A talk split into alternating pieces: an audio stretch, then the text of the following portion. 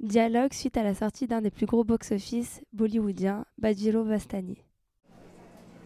Tu trouves pas que le film était hyper long? Dans tous les cas, les films bollywoodiens, c'est toujours bien trop long. Je trouve pas. Au contraire, cette longueur, certes inhabituelle pour nous, et sert à bien développer l'histoire des différents protagonistes avant de réellement rentrer dans le vif du sujet. Ah, parce que tu trouves qu'il y avait une quête, il avait une quête, le héros Mis à part être polygame en épousant l'héroïne et être sur des champs de bataille tout du long, je vois pas trop où il allait ce film. Mais c'est ça l'essence même du film. Il n'est pas basé réellement sur une quête, comme on l'entend, mais plus sur une transmission d'émotions. Visuellement, c'est un chef-d'œuvre. Même au niveau de la musique, on est comblé. Et tu ne peux pas mentir, on ne reste pas indifférent face à ce film. Il y a une violence émotionnelle qui s'en dégage. Ouais, il faut bien qu'il se passe quelque chose durant le film. Et là, à part des chansons et un long monologue.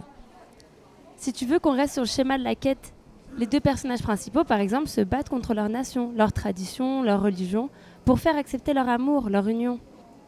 Ouais, mais j'ai l'impression que c'est souvent ça, les films indiens. L'amour impossible.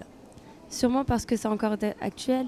Et puis, il y a toute une poésie visuelle avec les décors historiques, les performances de danse, les costumes. Je trouve que c'est un film très poétique. Et c'est ça que j'aime chez les Indiens. Sans même comprendre les dialogues, par la force de la métaphore de l'image, on est transporté et au final on comprend tout. Ouais, j'avoue. Mais un film pour moi ne doit pas se réduire à ça. Sans fond, ça perd son intérêt. Et puis qu'est-ce que la fin est frustrante? Je te l'accorde. Et puis c'est toujours des qui meurent en première.